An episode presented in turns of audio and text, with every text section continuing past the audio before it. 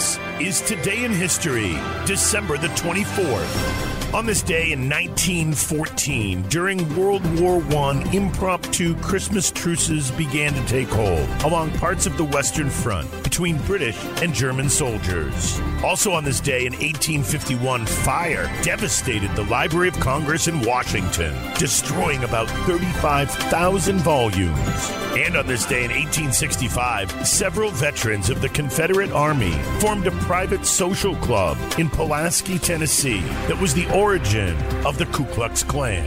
And on this day in 1923, President Calvin Coolidge touches a button and lights up the first national Christmas tree to grace the White House grounds. Not only was this the first White House community Christmas tree, but it was the first to ever be decorated with electric lights, a strand of 2,500 red, white, and green bulbs.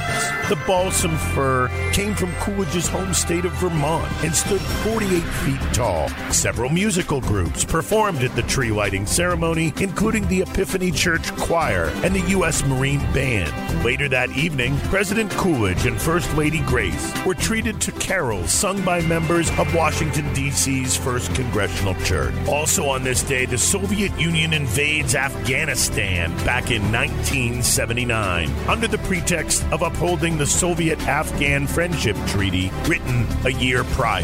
As midnight approached, the Soviets organized a massive military airlift into Kabul, involving an estimated 280 transport aircraft and three divisions of almost 8,500 men each. Within a few days, the Soviets had secured Kabul, deploying a special assault unit against the palace. Elements of the Afghan army loyal to Amin put up a fierce but brief resistance.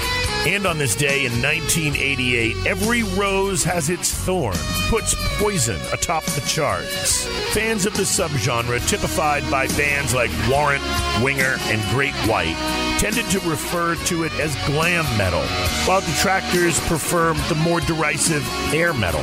But whatever you want to call it, the scene that bands like Motley Crue gave birth to in the early 80s and bands like Nirvana killed off in the early 90s probably reached their peak of popularity right around this day, back in 1988, when the band Poison jumps to the top of the Billboard Hot 100 with Every Rose Has Its Thorn, the group's first and only number one pop hit. We both made a ways, and now I found somebody new, and that I never meant that much to you.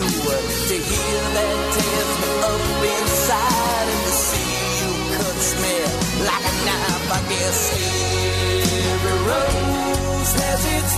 And on this day in 1972, Bob Hope gives his last show in Vietnam. This is my ninth trip to Vietnam and my last. It has to be. The chicken with my blood type died. Comedian Bob Hope gives what he says is his last Christmas show to U.S. servicemen in Saigon. Hope was a comedian and star of stage, radio, television, and screen, and over 50 feature films.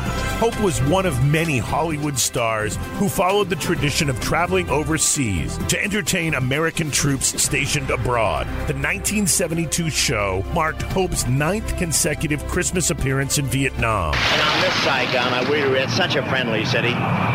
I'll never forget the time a total stranger walked up to me and handed me a grenade. Are those ours? They're bringing my laundry in.